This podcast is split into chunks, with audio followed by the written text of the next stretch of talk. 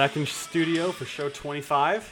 No yelling by me today. We uh, we, we adjusted the sound check this time. No yelling. I think we figured out the mic volume. Yeah, I'm not gonna do any of that crap that I did last time because I think I might have blown somebody's eardrums or I might have blown Yeah, I think we speaker. did. I think we did. Show 25. It's our quarter quell. Big quarter. It's our quarter quell. We got our answer BMX and my squared teammate Lauren Reynolds coming on the show today. It's Gonna be awesome to talk to her. See, talk about her story. She's, she's got a good story actually. Yeah, she does. She does. It'll be good to talk to her. Yeah. Uh, let's get our sponsors in the show. I want to thank our sponsors of this show, which are uh, ProGate Europe. Winning starts with a great gate. So uh, if you're looking for a new new gate at your track, or even a, a single single man gate, individual one, hit up ProGate Europe. They got all the goods. They got the best gates out there.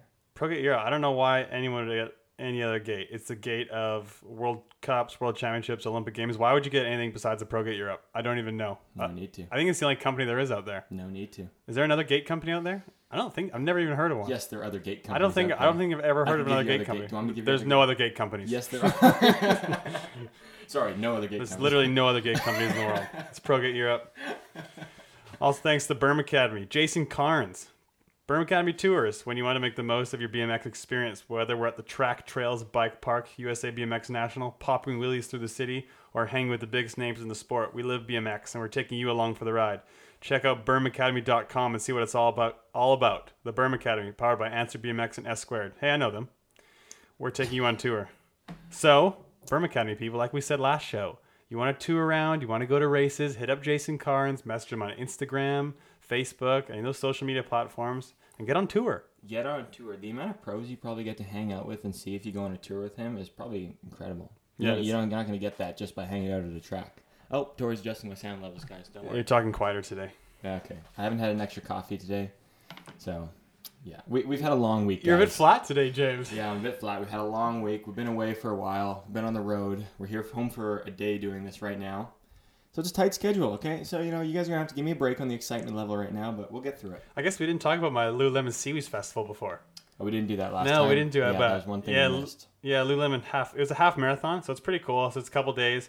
Um, all their athlete, or some of their athletes, they had like seven of us there, um, and their staff and a bunch of people. We like had us downtown for a few days, and um, so SeaWheeze's like it's the way of Lululemon giving back to Vancouver, basically. Um, so it's pretty cool. It's a half marathon, and then um, in the evening on Saturday night, there's a uh, an outdoor concert, which is pretty cool. It's actually really well done, yeah. So it's pretty fun. I got to hand out medals at the half marathon. It's pretty cool. So at the beginning of the half marathon, like the first people that come across are like legit distance runners, like professional runners. Yeah, They finish yeah, the yeah. half marathon in like an hour, ten minutes or something. It's crazy Something insane. like insane that. yeah. yeah. and then it's funny after that it's after that the next hour two hours three hours you see it's pretty cool to people watch you see people of all different shapes sizes colors genders like ethnicities everything Wow. it's pretty cool like Yeah, there's yeah. the complete spectrum of people Yeah, yeah. like it's everyday people- people. just running a half marathon it's pretty badass That is cool. How far is a half marathon, by the way? I don't even know. uh No?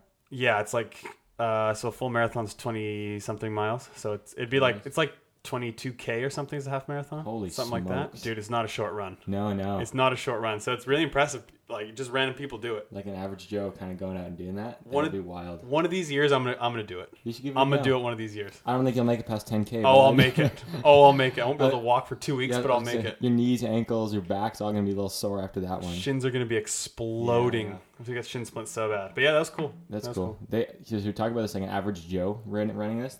We were talking about this I think a long time ago. It'd be funny to watch in the Olympics having an average guy, average person race against these top guys, top people Did from ever- around the world. Did you ever watch sports. pros versus Joes back in the day? I remember like a little bit of it, Yeah. yeah, and that was kind of what it was, right? Yeah, as pro, like they had a professional athlete against a regular Joe doing like they had like Terrell Owens on doing football drills, and someone had to like do the same thing. Yeah, it was kind of cool. It's pretty entertaining. Yeah, it's kind of cool. Really funny. I would love gonna- to play golf with Rory McIlroy. just to see how bad we yeah, really are. yeah, play the same courses him, play match play or something. Oh, it'd be so bad if I actually had to play against him. yes, yes, it oh, would. Oh yeah. I was gonna ask the the SeaWheeze thing. You said it's like them giving back to Vancouver.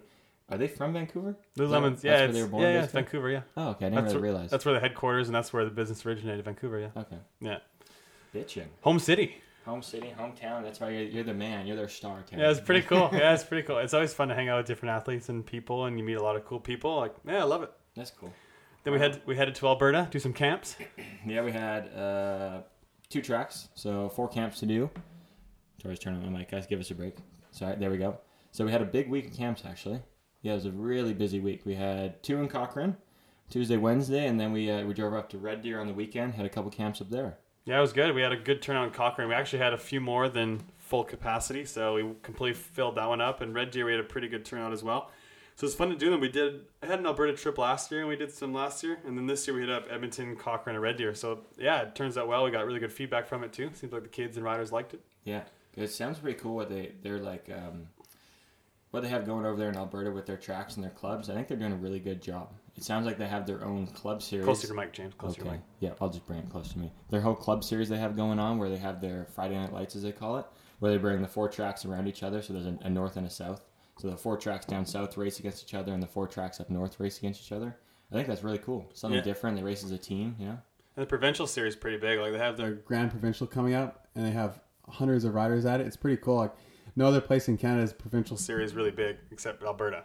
But yeah, yeah, that's really awesome. See, they probably have the biggest rider base in all of Canada, right, for province. Pro- I would think province? Yeah. probably more than. Do you think more than BC? Probably more than BC. Uh, These days, I feel honestly like have no idea. I don't either, but we're just taking random guesses. But yeah, I would BC's these days, I think so. BC's unfortunately really divided between USA BMX and um, Cycling Canada tracks. Yeah, people don't really realize they can do both, guys. I know. Imagine that. You can do yeah, both. Yeah, do both. Everybody likes to choose their own, whatever. So And then just like put the other one down. Cool guys. nope, what we're doing is right. You guys. Does are no one realize how ridiculous that is? It seems kind of weird as we're saying it. Like if it's Does really nobody fact. realize? I don't know. It seems kind of weird to me. Just race everything. Who cares? Just- race everything. just BMX is BMX. We're to have fun and race. BMX is BMX. Who Yeah. cares? Speaking of which, after that trip, I was like, I was pretty burnt out for the like the beginning of that trip. We had a good week off, played a lot of golf. Like I'm I'm talking like expert level. We played a lot of golf. We played four rounds of golf in three days. That was so much. We were we were noodled by the last last day. wasn't even that fun. I wasn't even. I didn't even want to play. The No, last, last day we kind of just did it to do it. As soon as I started messing up, I just scrapped the round. Didn't care. Yeah, Yeah. But in that case, we like, played some. Sorry to interrupt. But we Yeah. played some good golf. I- Oh, played some great golf. Everybody that hates us talking about golf, you guys, screw you. We played great golf. We played really good golf. I mean, my putting was horrific. It was terrible. I don't know what happened because I played. I literally played so well. I just, I just, I had the putting yips. It was brutal. It was so frustrating. yeah, that sucks. But you know what? So Overall, we, we played excellent golf. Yeah. But that was it was a good little vacay, and I feel refreshed to get back on the bike now, which is kind of Yeah, it was good. It Yeah, was really good. it was a lot of fun. Before we get into Lauren, we had a social media check-in. The Sylvan social media check-in. Yeah. This one's a little different. This one was uh, one from one of our friends actually who was at the camp in uh, Red Deer. He was talking to me on social media on Instagram. He was asking me what the best way to get noticed to get sponsored was, and I kind of had to think about that one. I was pretty curious. Like I thought it was a really good question. Talk these close. days, Talk close to your mic, please. these days as a kid. Attaboy. Okay, there you go. Just What move- is the best way to get sponsored? It's fine, Terry. Okay, it's fine. The best way to get sponsored. Good question. I think instantly the best way to get noticed is just to do well at the races. Pretty plain and simple. Yeah, yeah, that's what I kind of told him. Like, I feel like there's a few different ways, I guess, to get noticed. My one of my ways was yeah, like the top guys at the races, at the track, the fast guys are always going to get noticed by people, right? That's pretty common. I find nowadays if you're a good ambassador for the sport, somebody that helps out, who knows how to ride well, can coach the kids, they're always going to get you're going to get noticed as well too. And then once you start getting older too, it seems like these days the social media presence is pretty key. Yeah. So even if you're, let's say, not the fastest guy out there, uh, maybe not even, not even the most stylish, who knows, but you're a good person on social media, you have a good presence. I think that's big for sponsors nowadays as well. Huge. Like res- Yeah. I would say, um, just doing well at the races. Purely like if you're killing it, you're winning. You're gonna get noticed. Pretty plain and simple. Um, as well as social media presence and just overall likability. I think, and you got to be interesting. Like, for instance, if you're just killing it and you don't do really social media, it's not gonna matter as much because you're just winning everything. You're gonna mm-hmm. get noticed regardless. Yeah. If you're not winning everything, because realistically, there's only like one or two or three guys that do that Yeah. you got to be interesting. You got to be personable to people. You got to be good on social media, have a good following, and just have a you know a complete overall package. Yeah, I think it's it's very different for the kids versus us these days. Because let's be real, younger kid, they don't need to be on social media much. They're not going to have a huge presence on there because at the end of the day, they don't. That's they're a kid. They're still a kid. Once we get older, that's part of our job. I feel like. I But agree. As Oh, a ahead. kid, yeah, I think it's just it kind of it comes down to those two things. Yeah, winning races, being that top guy, or just being a very yeah likable person around the track. Somebody a company wants to support. I agree. Except I think it's somewhat changing with social media now because kids are getting it so young. Like it's kind of weird when we were amateur. It wasn't even a thing. We didn't have such. We there was no such thing. It wasn't until after high school that got I got Instagram. It's kind of funny. We literally didn't even have it. No. No, never. and it just exploded nowadays. It's crazy. Like you look at some amateurs, they got pretty good followings. Yeah. No, it, it, they really do. Some of them it's Yeah. crazy. Yeah, yeah, they got a lot.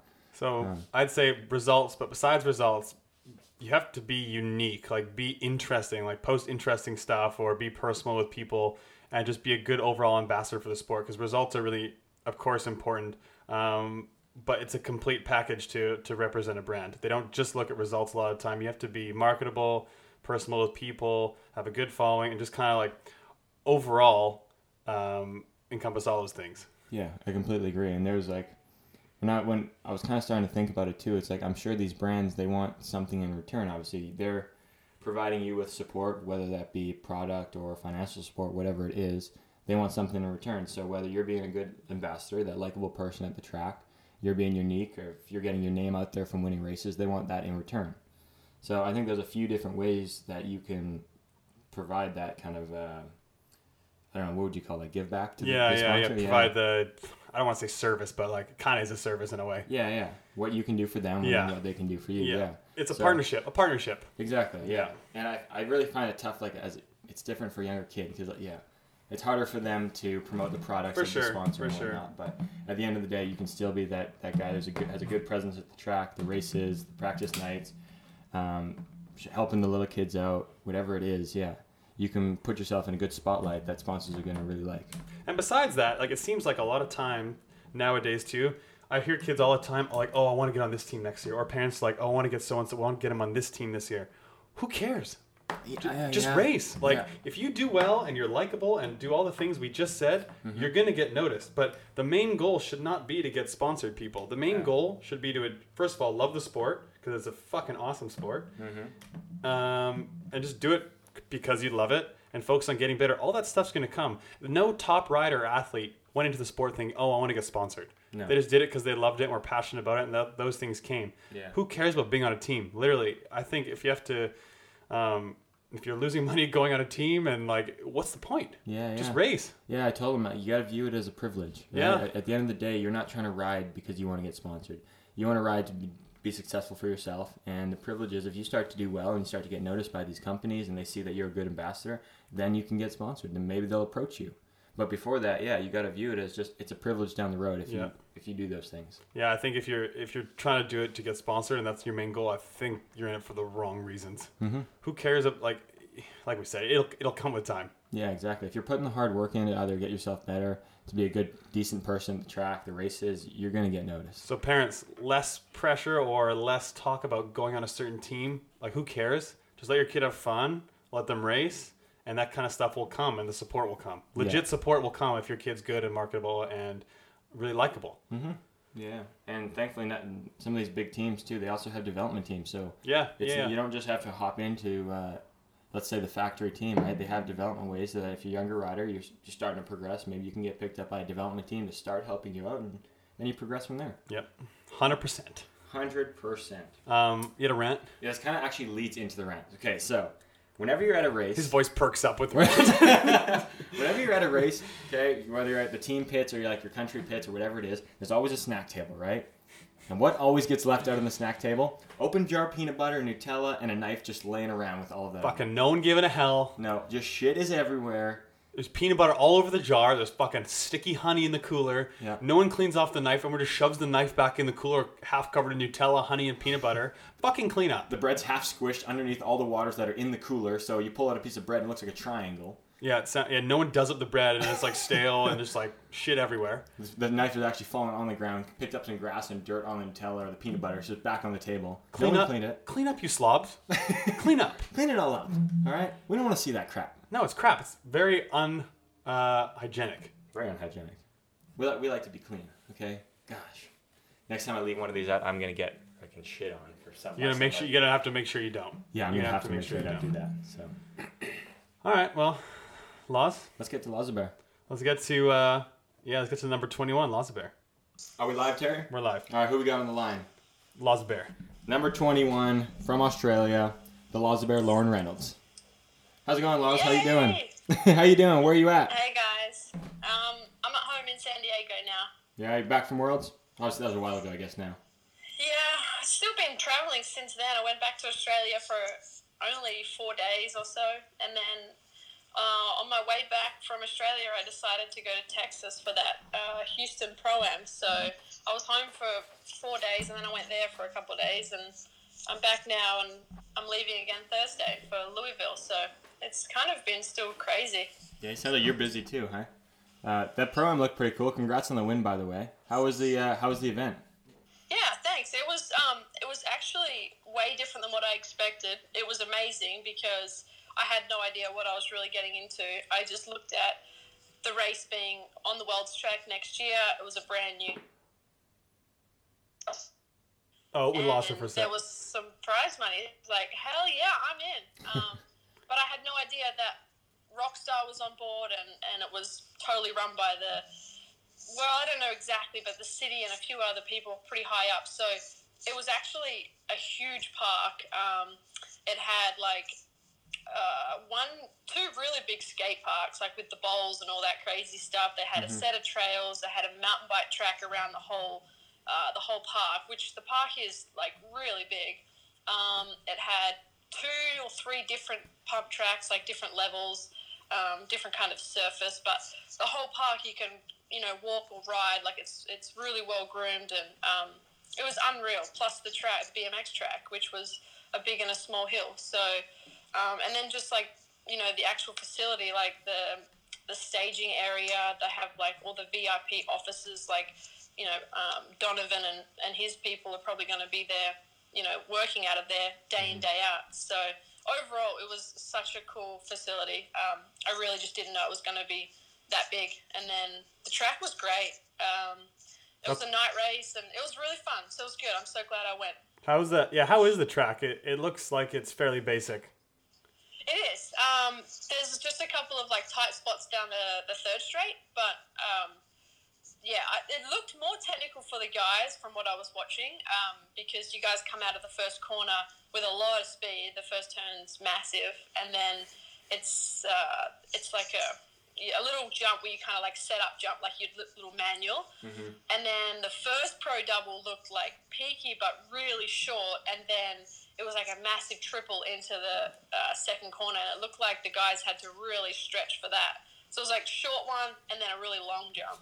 Um, so that kind of looked somewhat technical for the guys, but overall, really great track. Um, it was a bit of a burn, but maybe that's because I hadn't done anything for two weeks.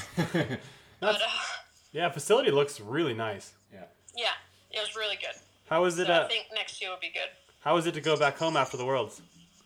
Yeah, it was really awesome. Um, I don't get to get back there too often anymore. Just the schedule's so busy. So I just went to my sister's house, um, and she just recently had a third um, little baby boy. So I got to meet um, him. His name's Onyx, um, and then uh, saw the other two as well. So I just spent a couple days with my sister, and uh, we just did nothing. We just drank coffee, and the boys stayed off school, and we just sort of caught up. So um, really relaxing. It was winter, so it was nice and cold, and yeah, it was great. I uh, I stopped in Melbourne on the way home to see the Puma guys, and I went to a uh, netball event there, so that was really fun, and stocked up the wardrobe um, with Puma swag, so that was fun. That whole Puma deal you have seems awesome. When did you When did you get connected with them? That was just earlier this year. Um, yeah, it just kind of all worked out, and the guy who helps me um, back in Australia had the connection, and it all just lined up. So yeah, it was really awesome. That's awesome. The clothing deal you guys have, like you with Puma, Tori with Lulu. I'm so jealous. Those are like two amazing brands. Palm Dog, you need a you need a clothing deal. Yeah, I need a clothing deal, guys. Everybody You looking need for to a take clothing that deal? shirt off a little more, Palmy.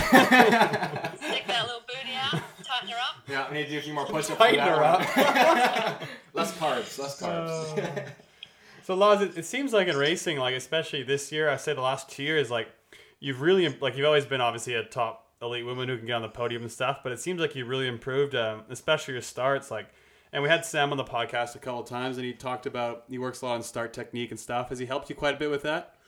Yeah, he definitely has. Um, I've worked with Sam for a couple of years now. Um, it was crazy. Pretty much the week of his accident um, was sort of when we first like, hey, you want to do this? Like, let's help each other. Well, uh, let's be real. I wasn't going to help him. He was going to help me. But um, yeah, so it's been really, really awesome. And I've worked with Alise like as training partners for years now. Um, so it just all lined up. But um, yeah, it's uh, things are going well. It's just still, you know, the sport is tough and it's getting harder. And um, I, yeah, it's just, I mean, it's you're always so close yet so far from, you know, getting the results you want. Um, and everybody has, you know, high expectations and standards. So it's, you know, still like left let down is somewhat um, from you know time to time, but I think overall, like I'm a much more competitive rider, and I think I'm getting a lot more consistent and producing uh, more to my like what I'm capable of. So you know, I just have to keep working on it. But I think overall, um, I you know I'm really confident for good things to come still, and um, and I think the most important thing is I'm loving it more than ever. So I still have tons of motivation to want to race these World Cups and World Championships and get to next year's Olympics and things like that. So, um, yeah, just got to keep going, but certainly feel more competitive out there. So that's a nice feeling. What What do you think you've gotten better at, like specifically? Anything specific you worked on?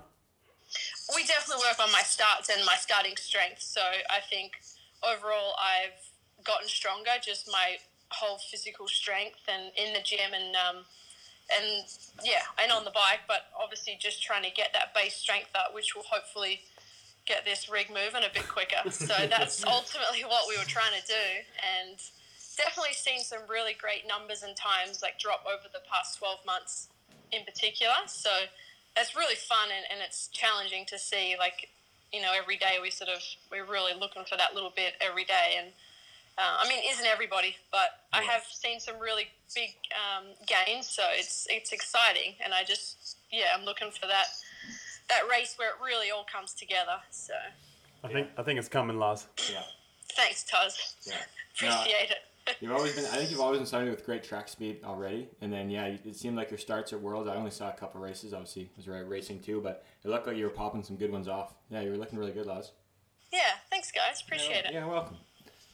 Um, I was kind of uh, where were we here? Oh yeah, being like one of the the older riders now. I feel like in the sport, you've been. I, I consider you one of the, the OGs because I didn't know you back then, Laz, but you were still like getting good results when you were even a junior, and now you're obviously one of the older elites still there.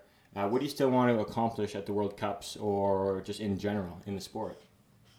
Um, I I want to make the Olympics next year uh, and represent Australia. That's weird. Um, that's, yeah, that's strange. So at the end of the day, everything in between that is like it's a goal, but um, the criteria for us in particular, I think, is really strict. And um, so, you know, to get there, I think I'm going to achieve my goals. Um, and that is to be, like I said before, being more competitive on the world stage. So I love racing here in the US. Um, I, you know, I have really great friends around me, which is like, you know, just a nice feeling to be able to compete, but also have some some good people around you being away from home, um, so they somewhat feel like family. And so I I've, I love being over here and racing all of these events, and you know there's some good prize money up. There's plenty of Supercross races.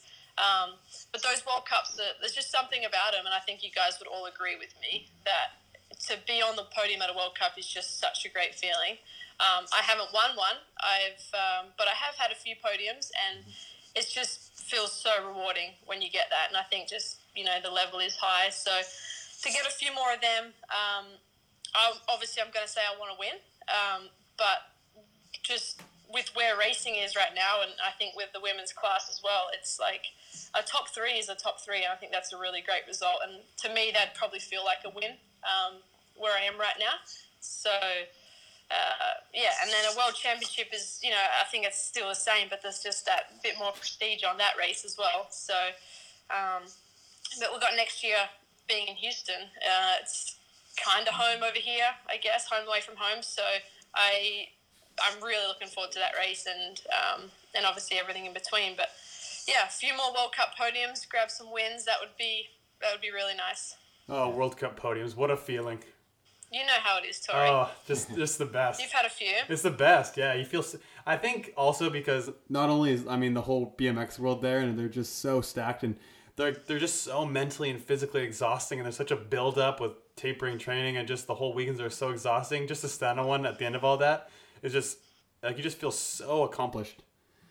Yeah, I think think it's the big days. Yeah, um, I agree, I remember yeah. like I kind of I somewhat missed the time trials as well. But Amen. even I remember back in those days, like yeah, yeah, you killed it there. But I was so young, but it was just like it was so daunting, but Special. so fun. Like I don't know, yeah, Yeah. yeah, and uh, yeah, I think just the big days, and even now with the format of like single elimination, like it's cutthroat from the very start of the day. So it's like you have to come into that day so ready. Um, otherwise, you're not going to make it. Like you're going to drop out right away, and it's just that that pressure and that you know it's just so challenging. Uh, it's so more challenging than anything else, and I think just that you know when I finish a World Cup day, I'm so mentally exhausted, Oh, like yeah. maybe more than physically. For you know, sure, it's yeah. like You gotta, Yeah, you gotta be just high, so high strung the entire day. You gotta For be so sure. mentally focused for hours on end. It's exhausting. Yeah. Yeah. And it's just Yeah. like it's just constant. Like you just okay, nervous, nervous. Oh, relief. I made it. Nervous, nervous. Like relief. that's exactly right. It's like okay, quarters come up. This one's a fucking heater, and then you, and then, then you make it. and You have like a quick two minutes of like okay, I made it, and then you're like yeah. okay, semis in like 15 minutes. Get ready. Yeah. Yeah. Yeah. Yeah, and some of them, if the draw is a little off, you've got like. Um, I know you guys can talk about this, but with the uh, one eighth or a quarter final, like it's kind of early in the day because obviously we all want to get to the final, but sometimes the draw is like, oh my god, this is the main event right now. I need to go. Yeah. And it's, it's only like your quarter final, you know. Yeah, there's, there's, So- Mm-hmm. you got to be so switched on from the get go. You got to be so like at least in the when you race in like USA BMX, we have so much downtime between motos, and you can kind of detach a bit and relax. Or Yeah, it's so different. like Yeah. motos are still tough, but they're not as gnarly. No. And then you Yeah. go to the World Cups, it's just like okay, practice day one, and then we're just gonna floor it for two days in a row. yeah, totally. It seems like these days too, like you maybe get one round at the beginning that's okay, not too hard, and then as soon as you get past the first qualifying round, it seems like it's cut through. just yeah, Yeah. yeah, But back then it didn't seem that bad, but these days it just seems like everybody's on edge right from the get go. Yeah, hundred percent, yeah. Yeah. So like stepping back a bit, obviously you grew up in Australia, and B- Australia is a powerful nation in BMX. Like Was it a good country you think to grow up in, in racing BMX? Like, just have a good national series or kind of like club system there where where BMX is pretty big.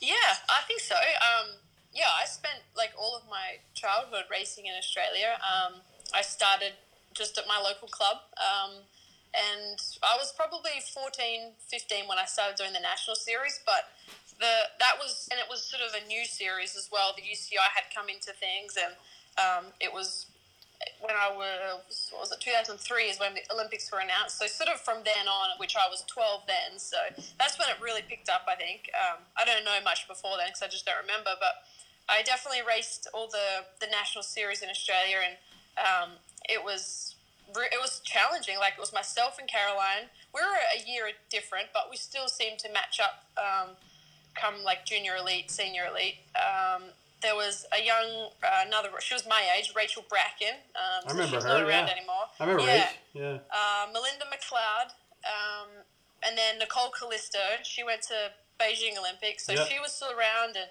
we had a really good, um, a really good race, and yeah, we, we went all over Australia really. Um, so that was really great, and then we had the Sleeman um, Supercross facility open up. So by then I was living on the Gold Coast um, and training with Wade full time, and um, that was prior to the London Olympics. So yeah, I think it was, you know, I wouldn't change a thing um, in terms of where I did all my competition. I came over here uh, 2013, and I love being here now. And but I think you know, just the Australian, how we are as as sports people, like very passionate. Um, you know, it's it's 100 percent all t- all the time. So um, you know, we we had really great people to train with. Um, we had some pretty good programs. Like I've been a part of the Australian program um, since 2008. Um, so we've been like, you know, very, I would say, like a pro- trying to raise us as a professional athlete since then, and um, you know, traveling and doing the World Cups at that age when I was a junior. So it's sort of like I went straight into it pretty quick, and and I've been like head down, bum up since then, just doing all the, um, you know, all the international stuff, and uh, yeah. So I think I think Australia has a really great program now. It's it's harder than ever to be a part of. It's very strict. The criteria is tight. Um, the expectations are very high, and uh, but at, at the end of the day, at this level, you need that. Um, so we're still working on like the development. I think of um, of the younger kids coming through and having like better pathways. So I know there's a lot of work going into that, um, but I I think there's still a bit we can uh, tighten up there as well. Yeah, it seems like Australia's been a country that since like when I can remember, they've always had two or three top elite women elite guys battling for the spots. So it seems like it just it just raises the level up in your country at the top there. Yeah, no, I agree. Um, I think both the 2012 and 2016 Olympics, we had top two men and women, um, at least, I think, like for the nation rankings. So I think as a whole, we've done really well. Um, Sam was our only medalist. And I think, know, obviously, the guys got really close last time round. Um, But yeah, it's uh, it's tough, but it's, uh, you know, the Aussie pride and the Aussie spirit is, uh, is pretty awesome. So, yeah. That's cool. You're saying you heard, like were what 12 when the Olympics were kind of announced for BMX. Me and Tori were talking the other day. Were you one of those riders who, when the Olympics were announced, you basically said, "I want to be a BMX racer in the Olympics. That's what you want to do." Oh, totally. Yeah. It was. I was at the 2003 World Championships, which was in Perth, so my home um, city. I was 12. I won. So that was my only World Championship. Awesome. Um, That's cool. Yeah. and then they announced it at that race, and it was like the big talk, and all the pros and elites, like Wade was riding, uh, Warwick was riding, Luke Madill was like the star, Kaylin Young was there, like you know, just the Aussies. They were, and I remember Kyle Bennett actually because I think he won that year. So that was like my very first race where I was like, oh my god, who are these people? And um, yeah, it was so it was really cool. And obviously, I was a young girl and just like, I'm gonna go to the next Olympics for sure. So that was that was it. Yeah. That's cool. I almost feel left out, Tori, because like I was never one of those riders who knew about BMX and Olympics and said that's what I wanted to do. I was always just like progressing in BMX, having fun. And then eventually I got to a point where I said I just wanted to be fast, and then it kind of just turned into okay, now I want to do really well at the World Cups, and now I want to be like I want to go to the Olympics for BMX. I That's never not had like that thing moment. though. No, I don't think it is either, but it's definitely just different. You know? I, I was Yeah. kind of like that too, though. Like I grew up playing hockey and stuff, and I wanted to be a pro hockey player when I was older. I didn't even know you could be pro in BMX or whatever. I think when the Olympics Yeah. when the Olympics got announced, like I thought, well, yeah, one day I'd love to go for BMX. That'd be so cool. But I was still playing so many other sports that like I didn't. I don't know. I didn't like. I guess idolize it as much. Probably. I I love BMX, of course, but I did. Yeah, I just I think I did other sports too. So I didn't like. I don't know. Yeah. Young. How old, Tori? How old were you when you like made the decision from like I'm gonna stop every other sport or hockey and I'm gonna go BMX 100? percent Uh, 18. Like I still Oh, played. that's pretty old for Yeah. like that decision. I Cool. still played hockey f- full time, like until I was 18 at a pretty high level, and then I played lacrosse also until I was 16. So I guess yeah, my second year junior was when I stopped other sports and just focused on BMX. Yeah, Yeah, right. That's Yeah. cool.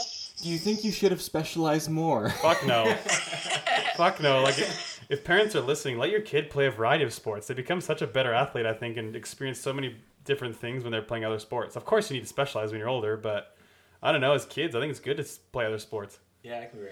Yeah, I agree. Yeah. I think it's a good good to do like a team sport in oh, particular. Oh, for Like, sure, for being, sure. We're individuals and we're already pretty selfish, but like it's very cool, I think, to have some kind of experience in a team sport because they are very, very different. I think. I I'm, think I'm an only child. I don't like other people. Screw them. honestly, I think I like team sports better.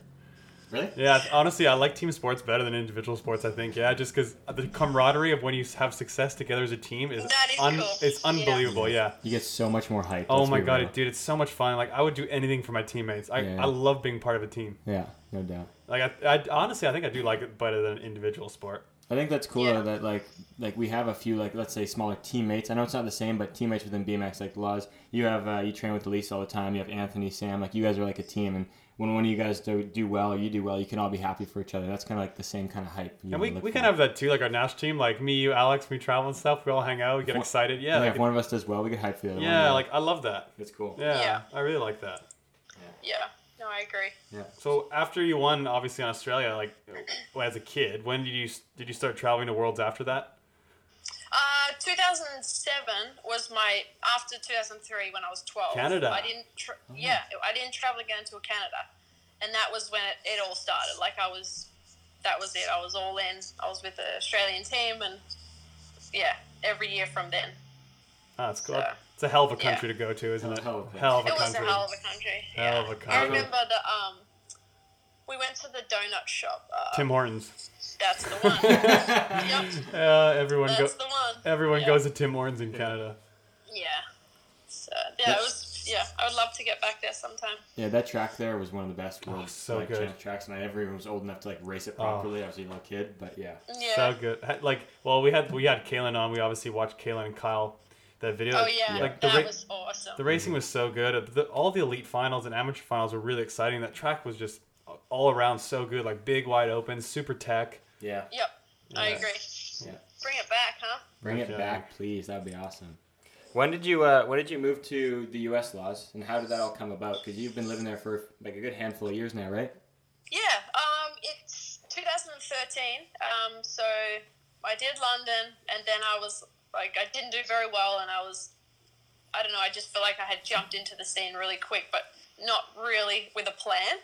Um, I never really plan to like, oh, I want to go to America and do the American dream, but I, that was just because of lack of knowledge. I didn't really know how it worked out and Yeah. that it was really possible.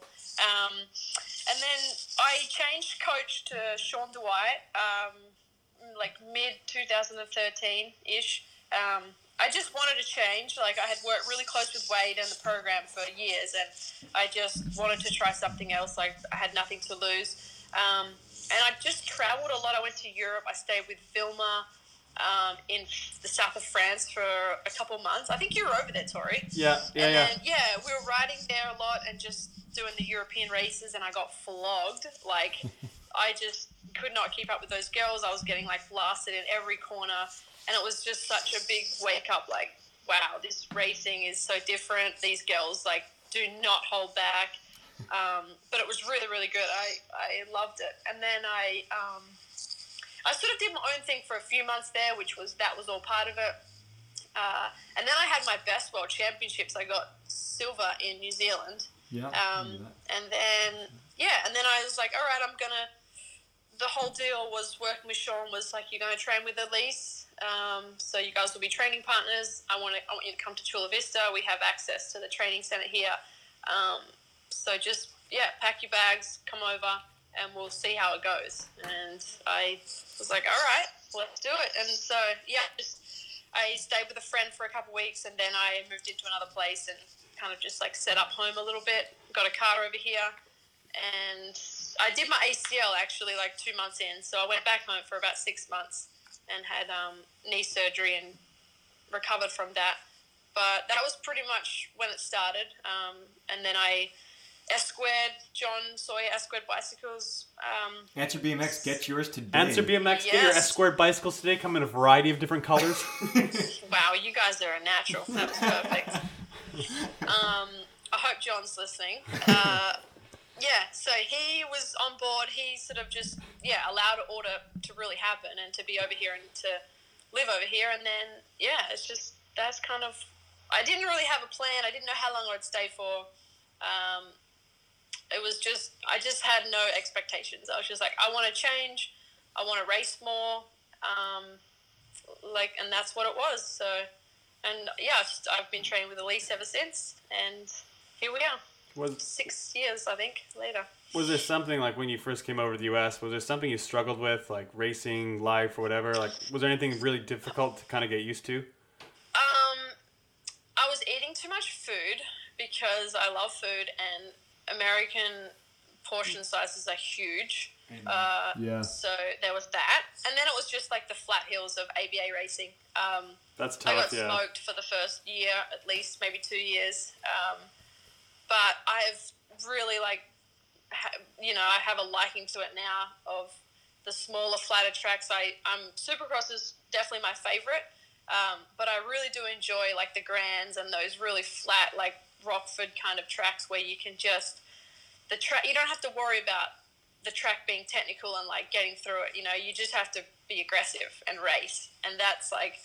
I've really taken a liking to that now. Um, so I, I really enjoy racing those those types of tracks over here. Um, but at first, that was probably the biggest challenge. Like I didn't know what I was doing. I felt like I was going backwards, and I was racing like Brooke and Alise and all these girls who are like tiny versus me. I feel like a monster, and then and they're just like pedaling straight past me like I'm standing still, and so you know it doesn't happen so much now, but it did, and that was probably the biggest difference of Australian racing, European racing versus USA racing. Since like since you work with Sam and he was always a big guy of trying new gear combos and bike stuff, have you changed anything for those smaller hills these days? Um, well, I've changed everything, but it's not necessarily for the smaller hills. So I don't. I really stick to the same gearing like all year round, depending on.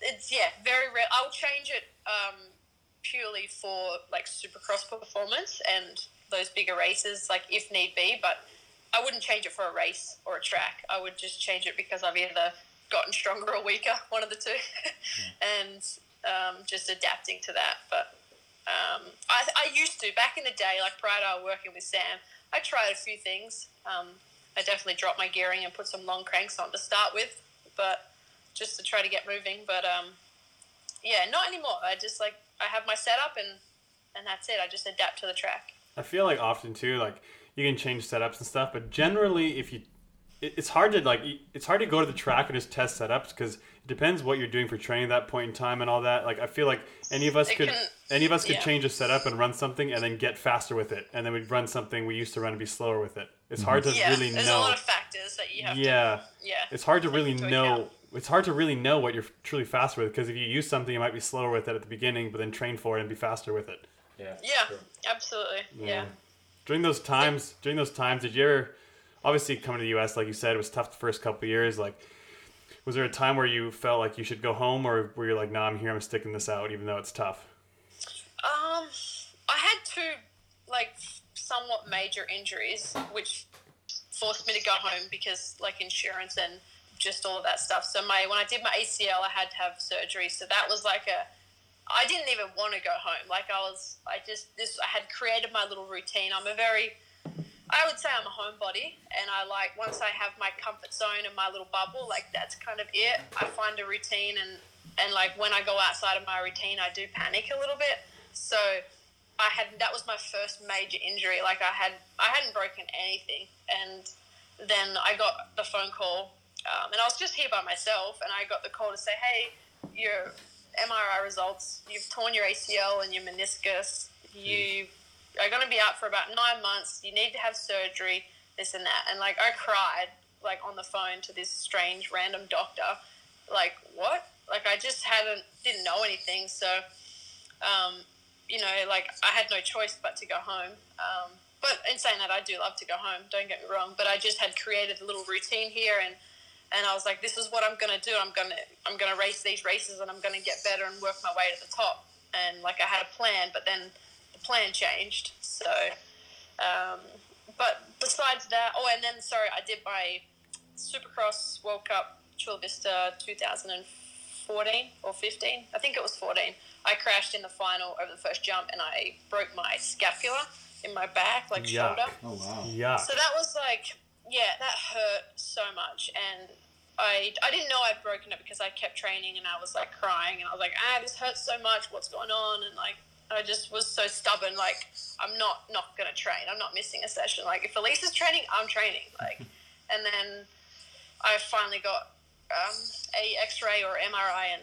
Those results weren't great, so I was like, "Well, I'm gonna have to take some time off." So I, I went home again. Um, but other than that, like I, I have my working visas over here. I've just been accepted for my green card. Um, I have yeah, a pretty happy life over here now, um, and I don't really, you know, I don't know where I'll end up. But as of right now, I, I still am just so in the the race scene of like I want to achieve this and that and be better. And I seeing me go home, I don't see that like my uh, goals being achieved. So I, I'll, I'm sure I'll end up back there later in life for sure. But um, yeah, I haven't really had any like times where like I think I just need to go home and be in Australia. I miss my family, but um, yeah, I'm really happy here in, in San Diego.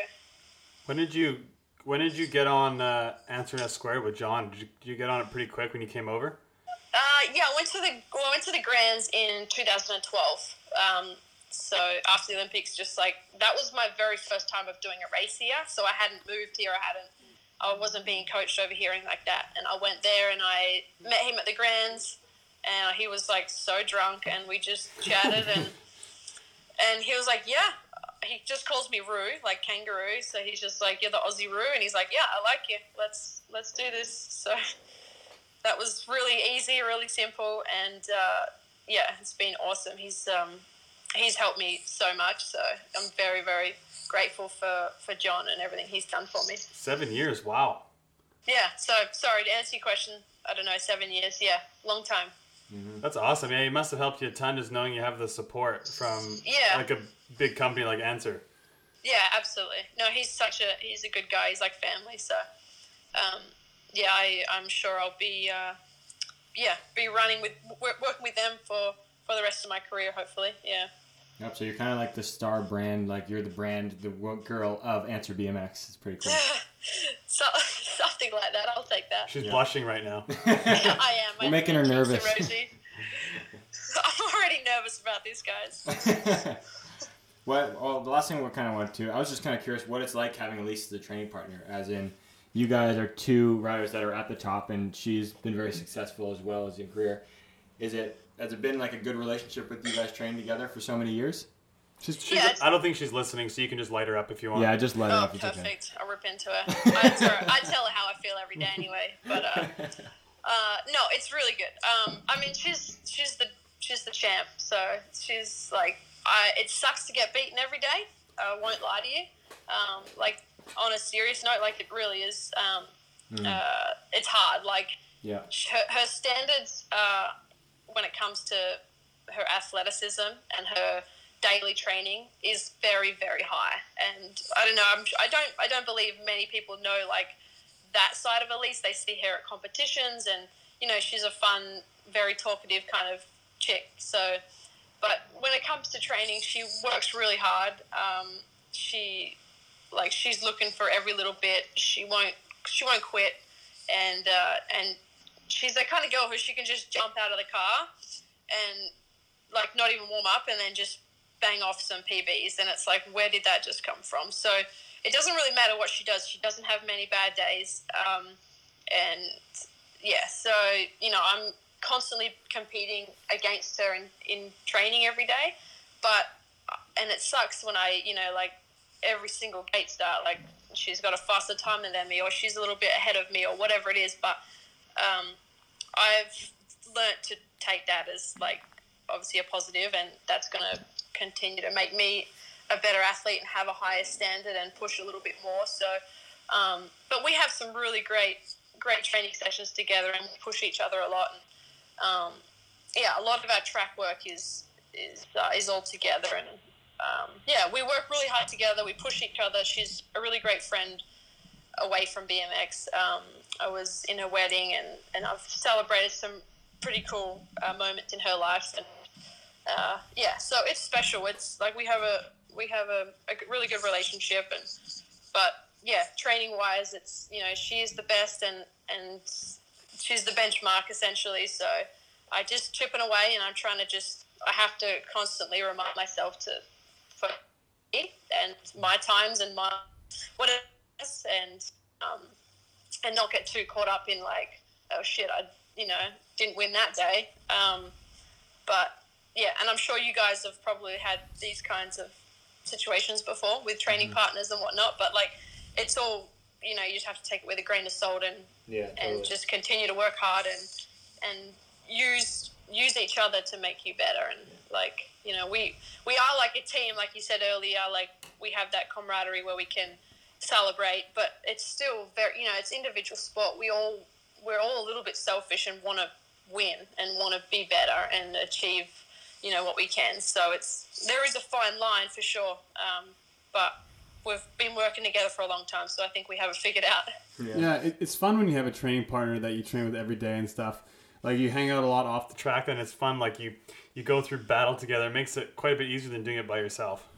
Yeah, I agree. Um, the few times that we are on different schedules, or she's away or I'm away, and and we come back and I've got a week to like do my own training um, or train by myself, like you notice it. You really, you know, like you miss them, and it's like, dang, it's it's very easy to just like, Ugh, today's not going good. I might just pack it up. Like, you know, you wouldn't do that if you have your training partner there. Well, that, I'm just speaking on my behalf. Like, Yeah. it's they can they keep you on your toes. You know, you're always being accountable, and um, she's she definitely keeps me accountable like on a daily basis. Like it's if I I don't know if something's not going right, like and I just want to walk away, like she's not gonna she'll question me before I do it. You know, like she's not gonna stop me or force me to do anything, but she'll always question, like why don't you do this? You should do that, and you know just yeah, you're right. Otherwise, if she wasn't there, I might just you know you might just be done, or you might just avoid that that tricky rhythm section that you don't like or something. You know, like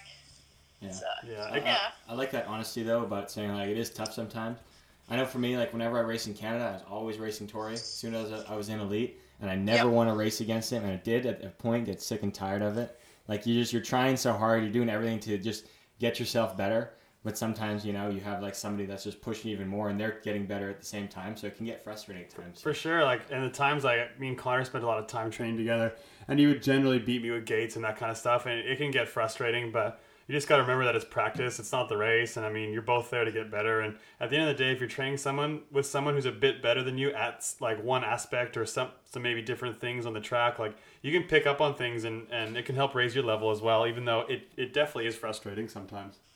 Yeah, no, I agree, and I think uh, with myself and Alise, we actually like kind of work well together. Like her starting strength is, you know, I mean, she's great all round, but her starting strength is the best. She's the best in in the world to get from the gate to the bottom of the hill, hands down. Like times prove that. And I am not the best, but I would like to say my track speed and my bike skills and stuff is is up there. So it's a really good match when we can. Uh, and I'm not saying she's not good at that. Don't get me wrong here, Al, if you're listening. But like we can have some really great, we can have some really great training sessions and like full laps and and whatever we're doing because we can we really like it's sort of her strength and my strength will catch up and we have some great battles and um, yeah for the most part we're neck and neck and it, and it works really well so I think that's I'm going to help her she's going to help me and I think we can both agreed on that and and it keeps it fun Yeah. You got the quick shots? Yeah, we we'll do move on to the uh, the quick shot question segment. I nailed it. Are you familiar with the quick shots laz? mm, yes Wow, no, she's not. She doesn't listen to the show. What yes the I do Laz, what the fuck? You don't listen to the show. I do I promise What are the quick shots then, Laz? you're going to give me 30 seconds to answer That's incorrect. She took a guess and it was close. oh my god, Laz. I love you guys Yeah, yeah. No, no, I don't, miss you guys don't, don't patronize me. don't try and butter us up. Um, so basically, we just got questions from fans and stuff on social media. So we'll just say the Uh-oh. question from the fans, and then just like yeah, it's just basically a quick response. Like Sure. you can yeah. We have we've had some people that do it long, some people do it short, but generally just try and make them like what first basically first thing you think of like quick answer. Okay I don't know who this T949 douchebag was that asked the first question, but he asked, "Does she like golf?" Oh, you know what? Um, I've been to the driving range. I don't. I think this is meant to be quick. I do, but I was just saying to Ryan yesterday, let's go and like play around a round of golf because I've never done it and I really want to. It's really So- fun. It's really fun. Yeah, and I think seeing you guys every single day posting about golf, I'm like, shit. I think I need to try this sport. It's it's honestly for like uh like mental training. It's it's probably one of the best sports to do. Yeah, it might calm me down a little bit. Yeah, it's no, like no, it does the Well, here's of the thing. Here's the thing, like it, it's really calming and therapeutic. I find it, but also like you you never have the same same shot twice. You always have to adapt and find a solution for whatever like lie you have and stuff. And it's actually Oh yeah, you that's have, cool. You have to be really creative and like refocus each hole. I think it's really good for mental training, to be honest. All right, I'll give it a crack. Um, this one's from at Savvy Miller. When will we go surfing Aw. together? Savvy, I miss you. Um, well, I'm busy, but I maybe on the weekend. Let's go after Louisville. Deal. If you're listening, Savvy, we'll surf after Louisville. All right. Uh, we'll go for uh, this one's from Mad Dog BMX Racing. He said, "What are the top three ways a rider can improve their game?" Their game. So Um, they're racing, I'm assuming. just uh, you need to be an all all round rider. So I would spend more time on the track, more time on your bike, and which will create confidence and progress and success will follow. I like that. So I guess we, we kind of talked about this. This is from A Souza 380. Why did why did you decide to live in the U.S.? Yeah, just to um, well, I want to become a professional BMX racer and live the dream. I um, yeah, and to race the the USA circuit. I think it was very uh, entertaining and inviting as a young rider. Uh, from Mighty 2010. How old were you when you knew you wanted to go for it, go for BMX full time? Um, like 10 to 12. Yeah, probably when the Olympics were announced when I was 12, 2003. That's when I was like, okay, this is what I want to do. This one's from uh, at John Sawyer FL. Uh-oh. oh, no. how many be- how many beers can she take in the beer bong? Well, that has never been tested. But I do like I do like a cold beer, so I reckon I could give you a match. Yeah, I bet I bet Laz could handle herself with the beer bong. What about the shoeys? That's what we do in Australia. Seriously. I don't know what the fuck is wrong with you Australians. It's disgusting. That is disgusting. Like, what is, I agree with what, you. what is wrong with It Australians? is so funny that I've seen somebody celebrate with a shoe on the podium. It's awesome. It's disgusting. What, what is wrong with you It is people? disgusting. I don't know why we do it. I don't know what's wrong with us, Tori. I don't know. Weird. if, I, if I win a World Cup, I'm doing a shoey. That's the uh, Deal. I've, If I've, you win a World Cup, I'm doing a shoey with you. Hell yeah, you are. except, except nowadays they don't give po- uh, champagne on the podium anymore, which is ridiculous. Oh Uh, yeah. somebody's Why gonna is have that? beer. Um, I asked Yvonne in Paris, and he said it was because, like, Laura and some people. Apparently, he mentioned Laura. So, Laura, we're calling you out. This is true. But apparently, he said some people don't want it because they don't want to get their like shoes wet if it's two days of racing, which is the lamest excuse I've ever heard. If you're winning World Cups and you're spraying champagne showers, I expect you to have at least two pair of shoes. It's literally it's one of the coolest things about being on the World Cup podium is Yeah. spraying the champagne. That's Yeah. literally one of the best things. like that photo of Sylvain at the China race, like Oh, that was, was hilarious. so cool. Yeah. Like And, good like- on him. I love Yeah. that. Look at every like champagne is just iconic on big podiums. Every sport has it. Yeah. yeah, I agree. Yeah. Uh, this one's from Nico Lopez, 2606. He says, have a kid. So I'm guessing he says, are you going to have kids in the future? Yeah, absolutely. I'm gonna have a little boy and a little girl. I like it. Yeah. Um, oh, from McLean underscore Matthew, favorite and worst track you went to? oh. Well, I think my favorite track is the Rio track here at Chula Vista. Um, I saw your post today. Yeah, Ah, worst track. Let's answer this one too, James. This will be a fun one. Ma- This Manchester, is, hang on, Manchester you, you guys go first. No, no, have a think Laz, about no, Laz, you, you, okay, you go first. okay. You're our guest. Take your time. No one listens to the show anyway, so take your time. You know what was probably like I sucked and and it was just like so difficult was South Africa World Cup 2010. Was that the one with the weird crossover That for the was guys? really tricky. Mm, No, that was 11. Okay. What was It was the one that Sam won. It was Sam's first World Oh, Cup win. 2009. Nine. Yeah, Okay. I wasn't there. I never saw that Um, one, actually.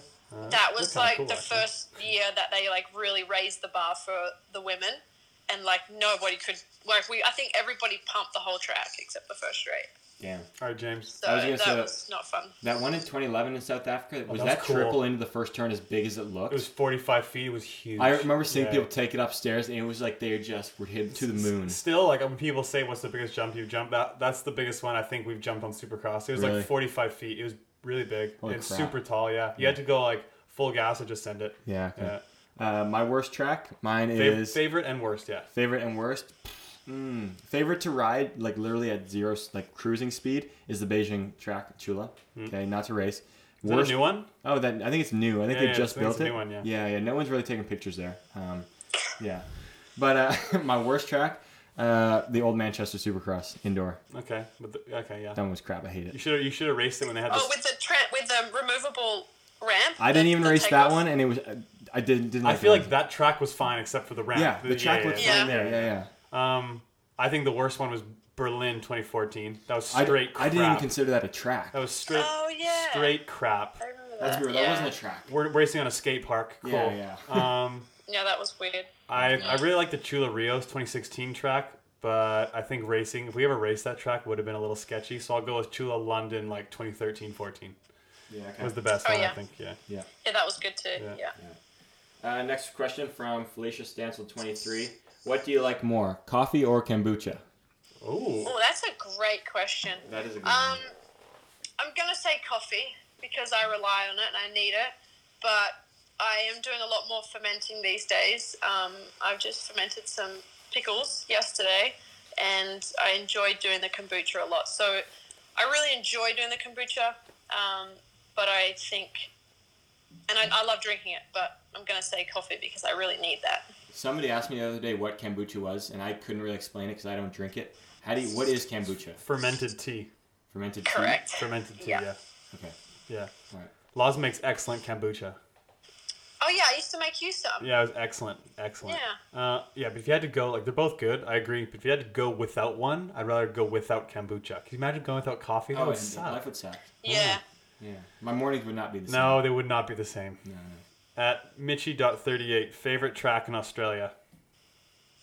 Um, favorite track in Australia, probably my home track, Bunbury.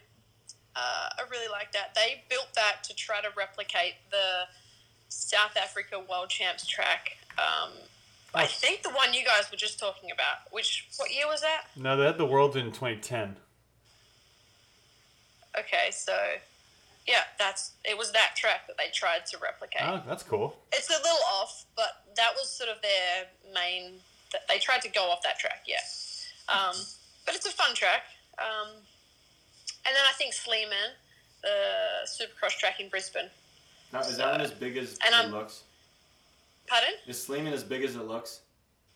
It's pretty big. It's a long track. It's really long. Like it's yeah, your legs will be hurting. I heard that one's really tech. They've changed it a few times, so I haven't ridden it in probably almost two years. But for the most part, I thought it was really good.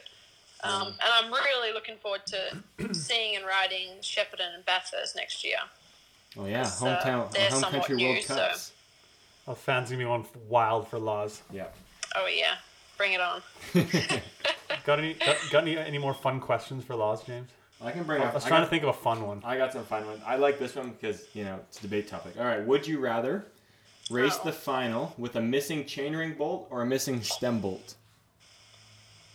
Um, missing stem bolt. Yes, thank you, N- no. dude. You're gonna shear your. I like to think I'm pretty smooth and I could get away with it, but if you're like, I don't know, Hundred percent. I agree. hundred percent. yeah, losing a chain or a or a chain, whatever, like snapping all those bolts. Mm-mm. Okay, I, I got one You, too. you can still finish a lap. Okay, if you're losing, missing a chain, you can't finish a lap if your bars are touching your front tire. Okay. Yeah. I I don't want to finish the lap if I'm in that position. I, I got one. So you make a World Cup main, and then your bike, just hypothetically, your bike breaks. You got two spare bikes. One's got a 4417, one's got a 4415. Which one do you use? I would take the 4415. Pick eight and just let it eat. I would, yeah, I'll take eight and I'll just wind up, baby. I'm a, am a, I'm a small gear. Give me the middle. Let me just snap dog it, cut Dude. somebody off, let them push me down the hill. But that point, I would actually, I'd say it depends on the track. but that So point, yeah, that point you're really tired too. It's really hard to run a tiny gear when you're tired. absolutely. I think you I can make agree. the same case that sometimes it's tiring to push a big gear. It is, Four collapses. but generally, I think when you're tired, it's easier to push into something than have to really get on top of something. That's Yeah. fair. Yeah, okay, I get that too. That's fair too. Got another question? Let's just make these up. Let's make these up. All right, be- better better racetrack, uh, Medellin or Papendal? Oh, ah, Papendale. Love Papendale. Okay. You know, I probably should have said that as my favorite. That's like right up there. I think it's Love I think it's great to race, but I don't think it's that fun to ride. I love going there. I love that race. I love Um, racing on that track. if you could take one elite woman out, who would it be? Like if you could put one over a turn. Say Al. Say Al. I'd probably say Al for all the time she beats me in training. Um, I don't really have any rivals, to be honest. Ah. I Our- know. Our you sport guys is want too some clean. Everybody knows that they don't want to, you know, have Who, an Ja- James, who would you take out? Um, I could think of some people to take out. Who would I take out? I can't think of who would I take out. Give me someone. Not me, because I would always I would say you two as a joke, but like, yeah. I don't know who I'd take Who was the last person that cut you off that you really annoyed? Oh, you know what I didn't like? Raga Richard, Raga cross jumped me in Paris last year on the first jump. did he? Yeah. Okay, Oh, I owe, I owe Marquart one. Simon Marquart, if you're listening, he put me over the turn in Oldsmar two years ago for seventh in the main. So I, I, really? yeah, oh, we like laughed about it after, but I owe him one. I owe him one. I can't remember the last time I got parked over turn because I feel like if I was either, well, when I'm in it, I'm racing in it, but when I'm not, I feel like I've just been out the back lately. Just just watching the Just race. watching the race, yeah, I haven't been parked over turn like a battle spot. So Um, got any more questions we could waste Laz's time with? I don't know. I'm having a great time. Uh, I can't think of anything else. Yeah. All right, well, thanks, Laz. Thanks for coming on the show. Of course, guys. Thanks for having me. So, are you gonna like listen to a fucking show now or what? I do listen. No, you don't. No, I do. when Alise saw, saw my story today, she was like, "Oh my god, you better listen to a show and get ready." I know she's right. no, I do. I just. Is there any? Is, just just stop. Just stop. Yeah, we're digging a hole So, right now, any guys. is there any guest you'd be really interested? Like, if we had a guest on, like you're really interested. Like, is there anyone you'd be really interested to hear from? Like past, like maybe a past BMXer or like an industry person, I anything reckon, like that. yeah, I reckon either an industry person or somebody from another sport. Okay, well that's pretty fucking broad. You want to give us some specifics here, Lance?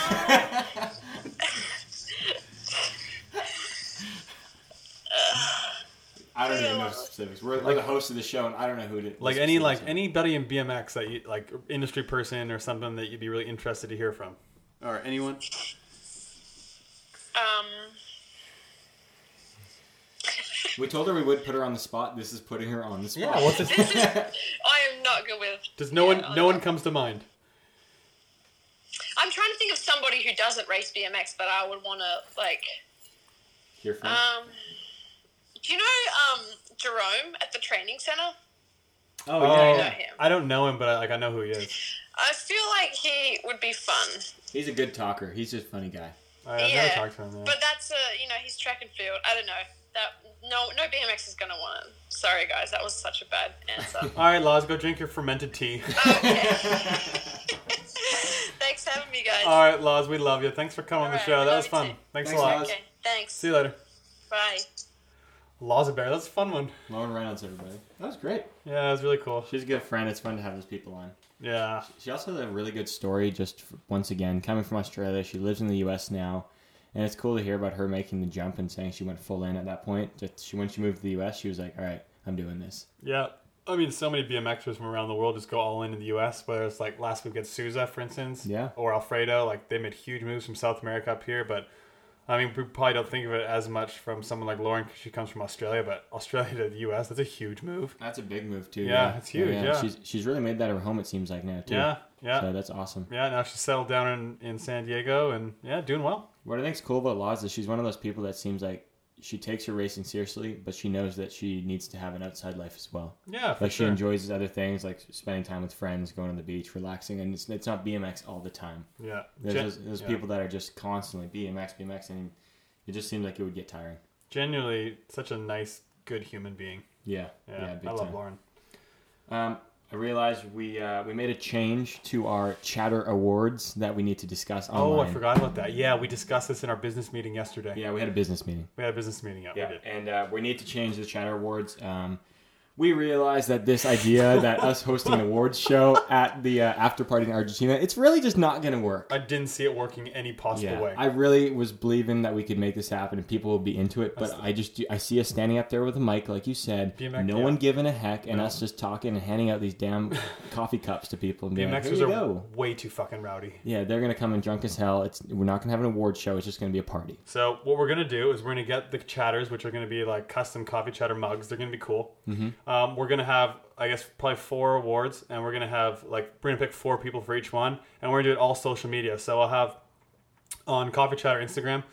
We haven't worked out all the details yet, but basically, is we're gonna have the four awards with the four people uh, for each one, the nominees, and we're gonna have everyone vote on them, and then it's gonna be all done through social media. We're gonna have the winners, and then we're gonna bring the uh, mugs to Argentina and present the winners with the awards. Yeah. So I think that'll be way better. It'd be fun. Yeah, we won't get the Argentina race in there as one of the, the races to, I mean, see these things happen like a best crash. best impossible to do yeah. that. So whatever. As soon as Rock Hill's done, we'll make make the four picks, put them online for you guys to see our top four, and then yeah, you guys can decide. No, the, the chatters. The chatters. It's the chatters. Yeah, a custom mug. Yeah. It's gonna be it's gonna be cool. A bitchin' photo on our Instagram. It's gonna be good. It's gonna be fun. I think it'll be really cool. So what do you think? We'll do best crash for one. yeah, best crash. Uh, what do you think? Best race or something? Uh, well, like I think best race or best pass. Is Best that- pass, yeah. Best crash, best pass. Maybe like best hole shot or something like that. We haven't really figured it out yet, have we? Okay. No, well, I have them written down. Oh, we have re- too many. read 'em so off, read 'em far. off, read 'em off. Oh, we have the hard charger. We were thinking about giving a hard charger award. I don't think that one's going to be one though. It might not stick. Um, biggest heartbreak or uh, Oh, that's a good one. or biggest choke. oh fuck. we'll go. We'll go. Biggest heartbreak. Biggest heartbreak. Biggest heartbreak. Best pass. Best crash. Biggest heartbreak. Best pass. Best crash. coach of the year. You want to do a coach's one? We do coach of the year, or we do Okay. we could do a different ride, or we could do a different rider one too, or like we do like oh let's do like a rookie of the year or step up of the year. Step Yeah, up of the step year. up of the year. So person who improved the most. So those Yeah. would be our four. Okay. So what is it? Step up of the year, best pass, best crash, and biggest, Biggest heartbreak. heartbreak. Oh, I like it. That's, yeah. All right. I'm thinking Alfredo's probably getting a mug for biggest heartbreak. yeah, I think that's a winner. But you know what? The fans will decide. yeah, the fans will decide. Yeah, that's right. Um, so yeah, James is going to Tokyo tomorrow, to test the Olympic track. Yeah, so funny story. I don't know if he really cares if I say this or not, but uh, Connor messaged me. Fields. He messaged me. He's like, "Hey, what's the deal with the the Tokyo thing? Can anybody go?" And I was like, "No, it was just like four random riders selected, four guys, four girls, whatever, just random." And he was saying that the U.S. guys, they, or he didn't get a message or notification about this at all. They had no idea about it. Well, yeah, because they've just picked. If they didn't pick a U.S. fighter, they wouldn't. Well, I guess, but you had to put your name forward. You had to actually Oh, really? put your name forward. Yeah, yeah. Like so, we got a Oh. notification before Paris that you had to put your name forward to be Uh, selected. I highly so- doubt Connor would have wanted to do that anyway. Maybe not. Yeah, because Yeah. I mean, what, they have race in Louisville this weekend, but Yeah. yeah, Connor doesn't. See, I don't think he'd be into testing it anyway. no. Savannah just woke up from a nap. Yeah. How's it going, Savvy? You're on air. You're on just walks right by. Might be a little tired. Um, But uh, but yeah, looking forward to that. That'll Yeah, be fun. Leaving be cool. tomorrow. Been home for a bitch in one day and already taken off again. Fantastic. So right on. yeah. Uh, another thanks to our sponsor of the show. Oh, yeah, almost ProGate forgot. Europe on board again for this one. ProGate Europe. Get yourself an individual gate, people. Or if you got a track, get a ProGate Europe. The Co- best ones out there. The Yeah. they're the only gate company out there. Only one. They're the only one out there. Oh, did you see Cochrane BMX had two single mans Oh, built in behind their hill? Yes, and their gate was fast. It was good. Best it one was crisp. right there. Fantastic. Jason Carnes, the Berm Academy. Sign up on tour. Experience BMX, people. Experience BMX in life. Live at large. There's more to BMX than just doing sprints. Enjoy coffee with Jason. Yeah. Enjoy his stories. Just story time. We should have a segment that's just story time. with Jason's Jason. story time. One story. We, we Yes. tell him every week to phone. We'll Okay, phone let's him do with it. one story. All right, starting now. We'll call it. We can call it maybe the Jason story time, or if he wants to sponsor the show full on, the Berm Academy story time. Yep. I like it. Sounds fantastic. Thanks for listening, everyone. Thanks, Lauren Reynolds, for coming on. Thanks again. We'll see you guys next time. Thanks, Answer Esquire, John Sawyer. You guys rock.